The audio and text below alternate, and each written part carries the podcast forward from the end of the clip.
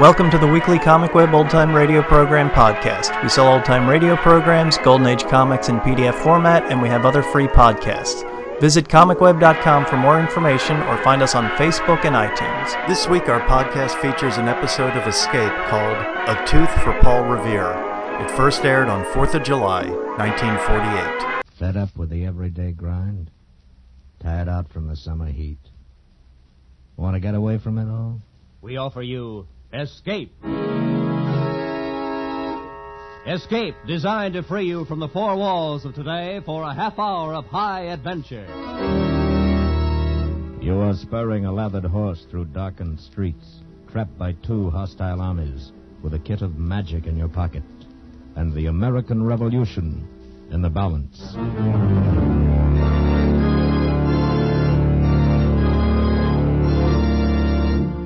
Tonight, we escape to an earlier day and to the workshop of a famous wizard, as Stephen Vincent Benet told it in his delightful story, A Tooth for Paul Revere.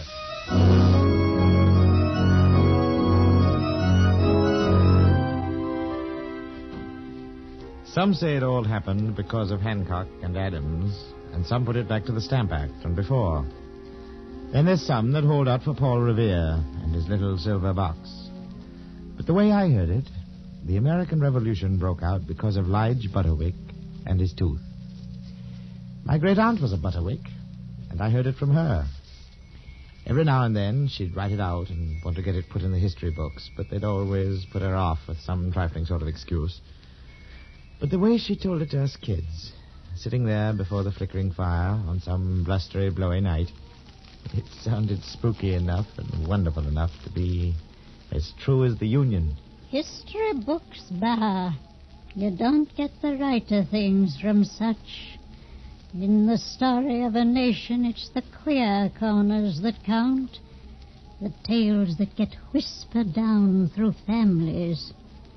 Now take Paul Revere, for instance. All most folks think about is his riding a horse, but he was a silversmith by trade, there was a kind of magic in that hand of his.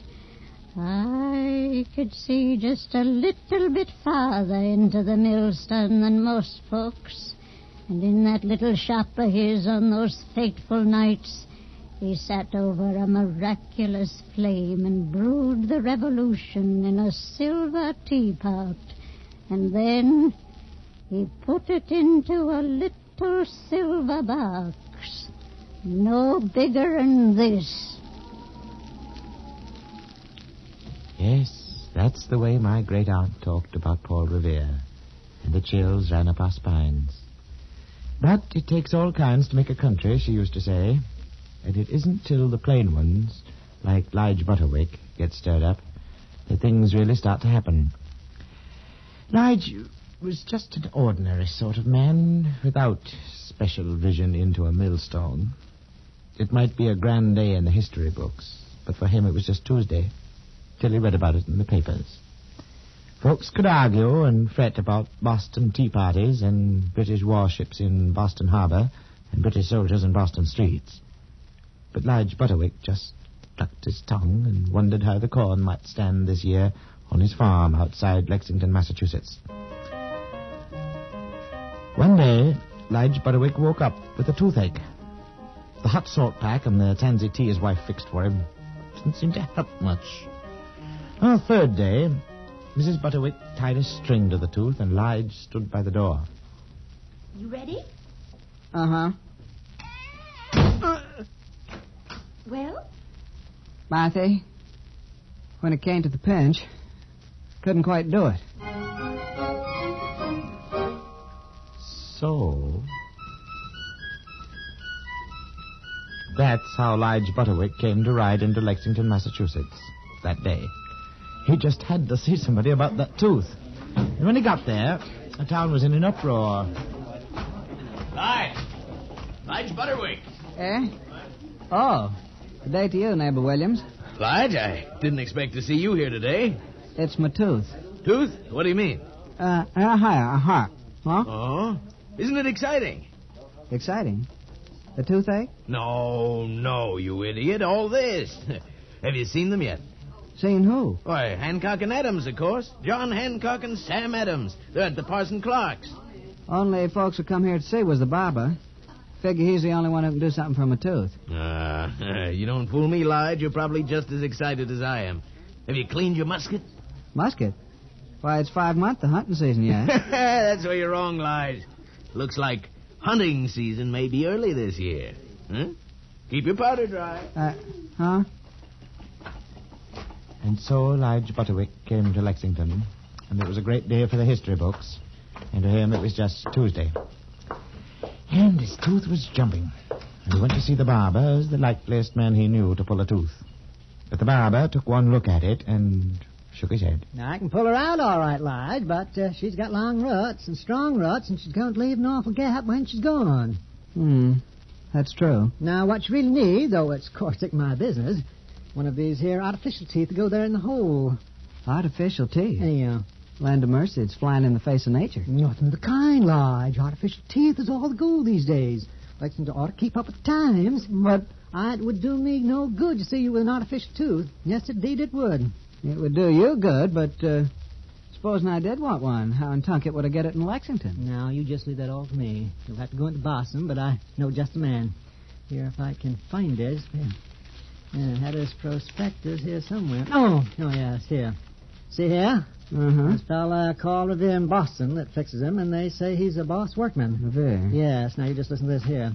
Whereas many persons were so unfortunate as to lose their foreteeth. Now that's you, Lige. Oh, yeah. Uh, to their great detriment, not only in looks, but in speaking, both in public and private. This is to inform all such that they can have them uh, replaced by artificial ones. I see. That will look as well as the natural and answer the end of speaking to all intents. Hmm. Oh, yes, and then see, it goes on. Oh, his name, yes, his name's right here. Uh, Paul Revere, goldsmith, near the head of Dr. Clark's wharf in Boston. Hmm. Sounds well enough, but what's it going to cost? Oh, I, I know Revere. Comes through here pretty often, as a matter of fact. Does? Yes, and he's a decent fella, even if he is a pretty big bug and sounds liberty. Now, you just mentioned my name. Well, it's something I hadn't thought of, but in for penny, in for pound. Hmm. Missed a day's work already, and that tooth's got to come out before I go stark staring mad. But what sort of man is this Revere, anyway? Oh, he's a regular wizard. A regular wizard with his tools. Wizard. Hmm. I don't know about wizards, but if he can fix my tooth, I'll call him one. So, Lige Butterwick got back on his horse and started for Boston. He rode through the busy, excited streets of Lexington, and when he came opposite the residence of Parson Clark, he saw a little crowd collected, men staring. So he stopped his horse for a moment and looked. Mister, is that them? Is it who, son? Mr. Hancock and Mr. Adams, sir. There through the window. Tall, handsome man and the short man with a face like a bulldog. Hmm. I wouldn't know, son. They're strangers to me. Get out. When he got to Boston, he began to feel queer. And it wasn't only his tooth.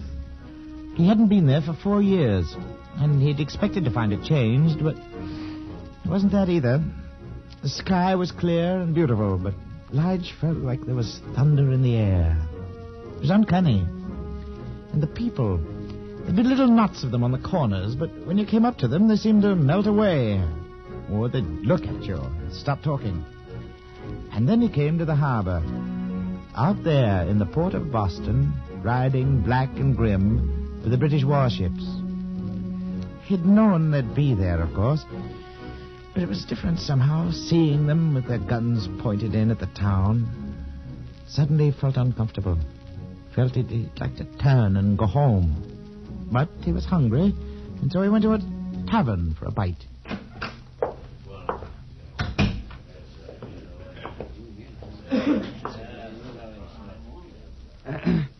Uh, good day to you. And what may I do for you, stranger? Uh, just a bite and a sup, if you're serving. I Have a seat. You'll be served. Thank you.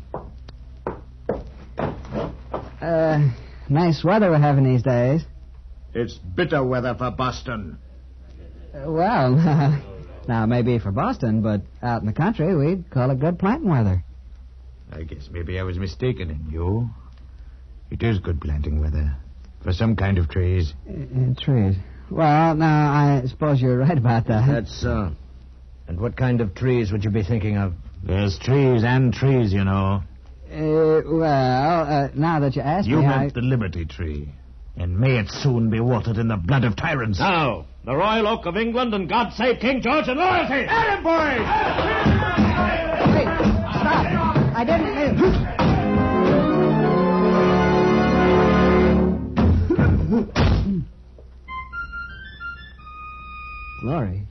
I always heard city folks were crazy.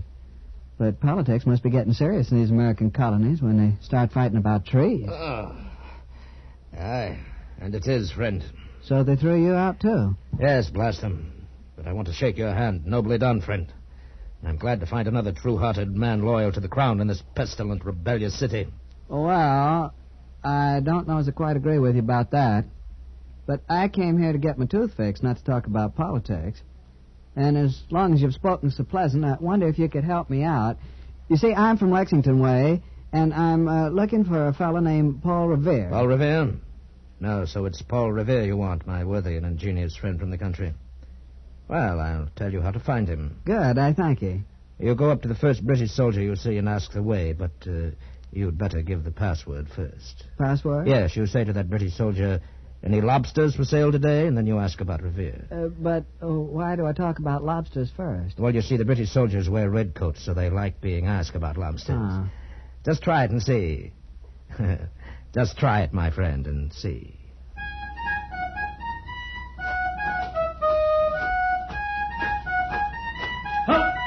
He, ho! Uh, pardon me, sir. Uh, do you have any lobsters for sale today? What? How dare you seize that man?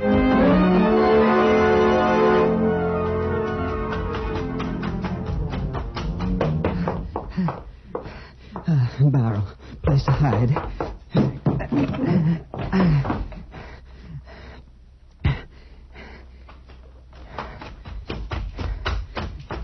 Down that way. Come on, Sergeant.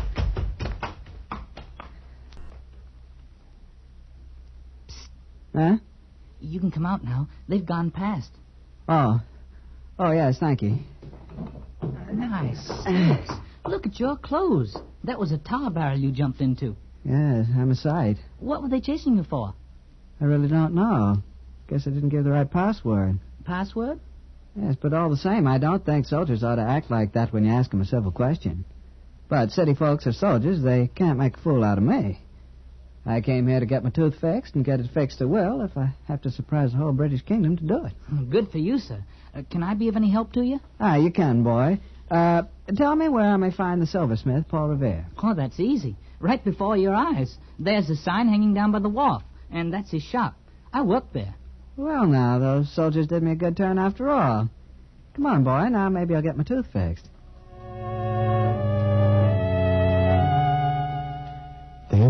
Lige Butterwick was in the shop of Paul Revere, silversmith, goldsmith, jack of all trades, sculpturer of artificial teeth, brewer of revolutions, wizard. The shop itself was small and dark, with mysterious shadows lurking in the corners and the back. It was crammed full of the wondrous products of its owner's skilful hand, gold and silver objects of great beauty, prints of Boston and caricatures of the British, odd boxes and bottles filling the shelves. At this particular moment, it was also full of customers, and Lige Butterwick, with the cautious shyness of the countryman, sank back into a corner seat out of the way and watched as Paul Revere waited on several customers. And the last of these was a grand lady who looked like a, an irate turkey gobbler. Oh, Master Revere, I am so disappointed. When I took the things from the box, I could just have cried. It's I whom disappointed, madam. What was the trouble? Must have been carelessly packed. Was it badly dented? I'll speak to the boy. No, no, it wasn't dented. But I wanted a really impressive silver service, something I can use when the the governor comes to dine with us. I certainly paid for the best. And what have you given me? I've given you the best work of which I'm capable, madam. It was in my hands for six months, and I think they're capable hands. Oh, I know you were a, a competent artisan, Master Uh, Revere, but... silversmith, ma'am. Well, I don't care what you call it. I know I wanted a real service, something I could show my friends. And what have you given me? Oh, it's silver if you choose, but it's just as plain as a picket fence. Simple, plain. You pay me high compliments, madam. Mm, compliments indeed. I'll send it back tomorrow. Why, there isn't as much as a lion or a unicorn on the cream jug. And I told you I wanted the sugar bowl covered with silver grapes. But you've given me something as bare as the hills of New England, and I won't stand it, I tell you. I'll send to London instead. Send away, madam. We're making new things in this country. New men, new silver, perhaps who knows a new nation. Plain, simple, bare as the hills and rocks of New England, graceful as the boughs of elm trees. If my silver were only like that indeed. That's what I wish to make it. As for you, madam, with your lions and unicorns and grape leaves and your nonsense of bad ornamentation done by bad silversmiths, your imported bad taste and your imported British manners, puff, away with you. Puff, puff, puff. Why, why, never. Puff, I say. Oh, William, Yes, sir? put up the shutters. We're closing for the day. Uh, oh, William, no word yet from Dr. Warren? Not yet, sir. Yeah, what's that? Well, who are you there in the corner? Well, Mr. Vere. it is Mr. Vere, isn't it? Yes, yes, of course. Uh, it's a kind of a long story, but uh, closing or not, you got to listen to me. The barber told me so. The barber? You see, I'm Lige Butterwick, and it's my tooth. I'll, I'll- Tooth. you'd, uh, you'd better begin at the beginning. Eh, oh, but wait now. Here, you don't talk like a Boston man. Where'd you come from? Oh, around Lexington way. And you Lexington. Were you there this morning? Well, of course I was. That's where the barber I Never mind about... about Barber. Were Miss Hancock and Mr. Adams still at Parson Clark's? Well, uh, they might have been, for all I know. But I couldn't say. Great heaven, is there a man in the American colonies who don't know Mr. Hancock and Mr. Adams? Oh, well, there seems to be me. But uh, speaking of strangers, uh, there was two of them staying at the parsonage when I rode past. One was a handsome man. The other man uh, looked more like a bulldog. So they are still there. And the British ready to march. Did you see many soldiers as you came to my shop, Mr. Butterwick? See them? They chased me into a tar barrel. There was a whole parcel of them by the common with guns and flags. Looked as if they meant business. Thank you, Mr. Butterwick. You're a shrewd observer. You've done me and the colonies an invaluable service. Well, that's nice to know. But uh, speaking of this tooth, You're a stubborn man, Mr. Butterwick. All the better. I like stubborn men. I wish we had more of them. Well, one good turn deserves another. You've helped me. I'll do my best for you. I've made artificial teeth, but drawing them is hardly my trade. All the same, let's have a look. Here, come over here by the light. aye? And now, open. Ah, Yeah. Well, Mr. Butterwick, it appears to be compound agglutinated infection of the upper molar. oh. And I'm afraid I can't do anything about it tonight. Uh, but- but uh, here's a draft that will ease the pain for a while. There. Drink. It's um, it's spicy and uh, and queer.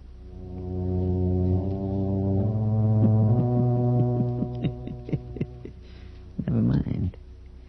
Now you go to a tavern, get a night's rest. Come back see me in the morning. I'll find a tooth drawer for you. If I'm here. Oh, yes, uh, you'd best have some liniment. Uh, it's a queer kind of shop you have here, Mr. Revere. Some folks think so. Say, uh, what's in that little bottle? Where? Oh, there. That's a little chemical experiment of mine. I call it Essence of Boston. But there's a good deal of the east wind in it. Essence of Boston? Well, they did say you was a wizard. It's genuine magic, I suppose. Genuine magic, of course. And here. Here's the box with your liniment. Eh, no, no. Not that one. This one. Ah, thank you. Uh, but that other little box there, the little silver one with the stars on it and the elm tree. Oh, yes. You like it? Pick it up. Mighty pretty work. Thank you. My own design. Thirteen stars there. See 'em? Uh-huh. You could make a very pretty design with stars. For a new country, say. If you wanted to. I've sometimes thought of it. But, um, uh, what's in the box? It feels queer. What's in it? What's in the air around us? Gunpowder, war, making of a new nation.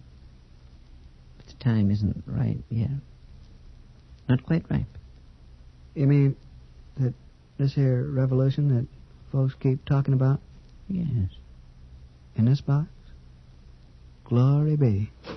Master Revere, it's come, it's come. The message from Dr. Warren. William, my riding boots. Now hurry, I must be off. Sorry, Mr. Butterwick, but I must rush. Take your liniment and come back tomorrow. Oh, yeah, thank I, sir. if I'm back tomorrow, I'll help you. Good day, sir. Good day. It wasn't till Lige Butterwick was alone in his room at the tavern where he was to stay the night that he realized what he'd done. In the bustle and haste of leaving Mr. Revere's shop, he had picked up the wrong box. Instead of the box of liniment, he held in his hand the little silver box with the thirteen stars upon it. He hadn't quite believed Mr. Revere when he talked about the box. But then, everything had seemed so almighty queer since he'd arrived in Boston. And his tooth ached, and his head felt light.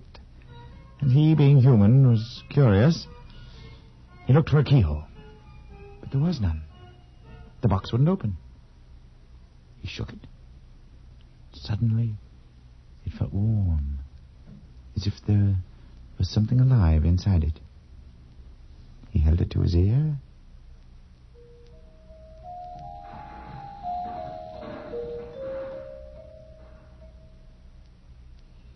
Great Godfrey.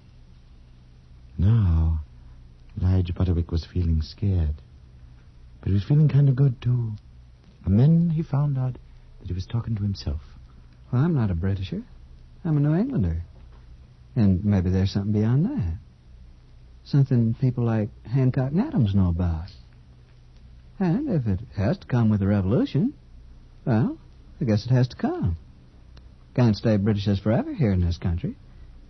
But what am I going to do with this box? Too big a job for one man. Guess I'll have to take this back to Paul Revere.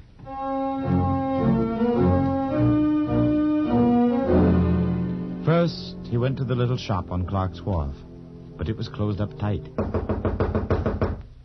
And it was a while before he could rouse anyone. Then it was the boy William who opened the door. Oh, it's you. Well, Master Revere isn't here. But I've got to find him. Can you tell me where he's gone? Why do you want to know? Got something for him. He needs it. You wouldn't be a spy for the British now, would you? A spy? Me? Well, then what is it you got for him? This box. Little silver box. Took it by mistake. Think it's important. The box. By the flag, it isn't important. But he's gone. Gone to warn the Patriots that the British are coming. Uh, which way, boy? Which way did he go? Uh, across the river, uh, to Charlestown. All right, thank you, boy. I'll be following.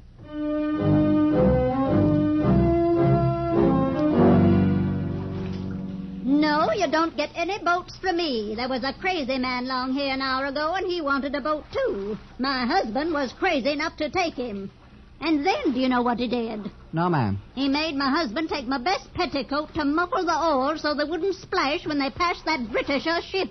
My best petticoat, mind you. Huh. When my husband comes back, he's going to get a piece of my Uh, mind. was his name Paul Revere? Was he a man of 40-eyed, keen-looking, kind of Frenchy? Don't know what his right name is, but his name's Mud with me. My best petticoat tore into strips and swimming in that nasty river. Uh, thank you, ma'am. I'll get a boat elsewhere.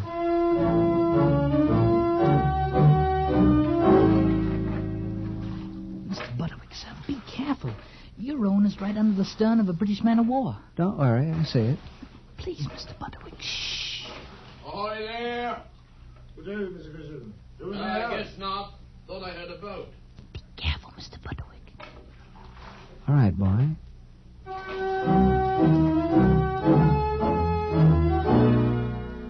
Revere, he's been gone an hour. Gone?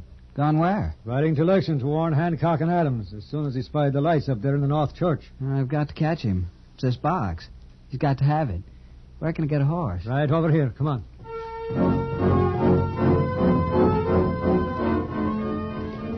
Out through the darkened streets of Charlestown he rode, on into the black of the countryside. Once he got lost, but he found his way again and rode on. It was just dawn as he came in sight of Lexington, and the dew was glistening on the green of the April grass. But Lige Butterwick didn't notice the beauty of the dawn. The little silver box was hot now and burning in his pocket. And then suddenly he reined in his horse. For there on the road were two men carrying a trunk, and one of them was Paul Revere. Well, Mr. Vere, say I'm on time for that little appointment about my tooth. Well, um, it's you. you are a stubborn man, Mr. Butterwick. I allow. But uh, you give me a merry chase all night. I've had one myself. Been captured by the British once and escaped.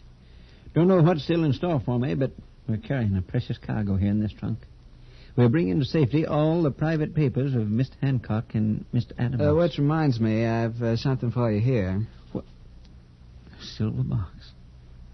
You've got the silver box. Uh, by mistake, and it's getting frightfully hot in my hand. Yes, my friend, and little wonder. Look across there, at Lexington Green. The green? Why, there's a line of Lexington men. And there across the creek, facing them, is a column of British redcoats. Aye, lined up with guns they are, Mr. Butterwick. They've come to arrest Mr. Hancock and Mr. Adams, and the Minutemen stand before them. Mr. Vare, I'm a peaceable man. I've had little notion of politics. But I don't like what I saw in Boston. I don't like soldiers chasing peaceable citizens into tar barrels or uppity ladies with imported British manners. And I don't like British redcoats on Lexington Green. That I don't. Mr. Butterwick, What're you doing? I'm stamping on your silver box, Mr. Revere. I'm breaking it open. Do you know what you've done? You've let out the American Revolution. Look, they've fired the first shots. Well, I guess it's about time.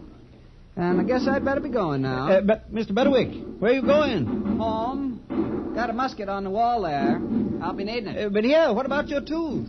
Oh, a tooth's just a tooth. But a country's a country. Anyhow, doesn't ache anymore.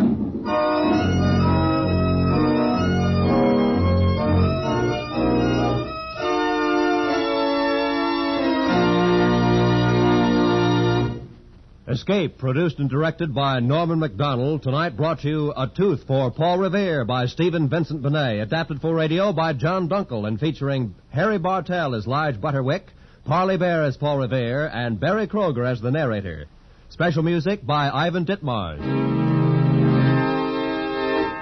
Next week, You are deep in a fabulous cavern in the mountain, surrounded by a horde of angry natives from a lost world, mercy of the most beautiful woman in the world, the terrible queen called She.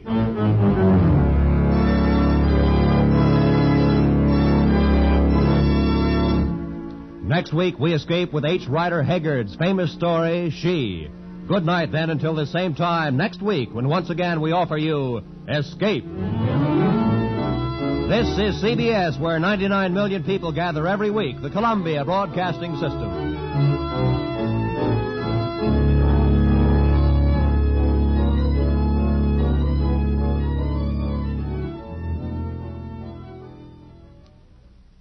Escape was a half hour drama broadcast by CBS. It started in 1947 and the final show aired in 1954. Although it was one of the best radio dramas, it never found a steady audience. Its time slot was moved here and there, it went on hi- hiatus, or it replaced other shows. Despite its rocky schedule, it was a very solid show using the talents of great and low paid radio professionals, including Jack Webb, William Conrad, Frank Lovejoy, Virginia Gregg, and others. The series focused on life and death situations, some su- supernatural, wars, the Old West, jungle adventures, and of course they all dealt with perilous escape. The show adapted classics of high adventure from such writers as Joseph Conrad, H. Rider Haggard, Edgar Allan Poe, as well as or- original pieces made for radio. The stories explored interesting new territories with topics from H.G. Wells's The Time Machine to examining the insider of a pr- the inside of a prisoner's mind, racial racial prejudice, and of course, the end of the world. Escape was a kind of counterpart show to Suspense. Although Suspense became much more popular, it borrowed some stories and talents from, from Escape. Thanks for listening, and we'll catch you next week.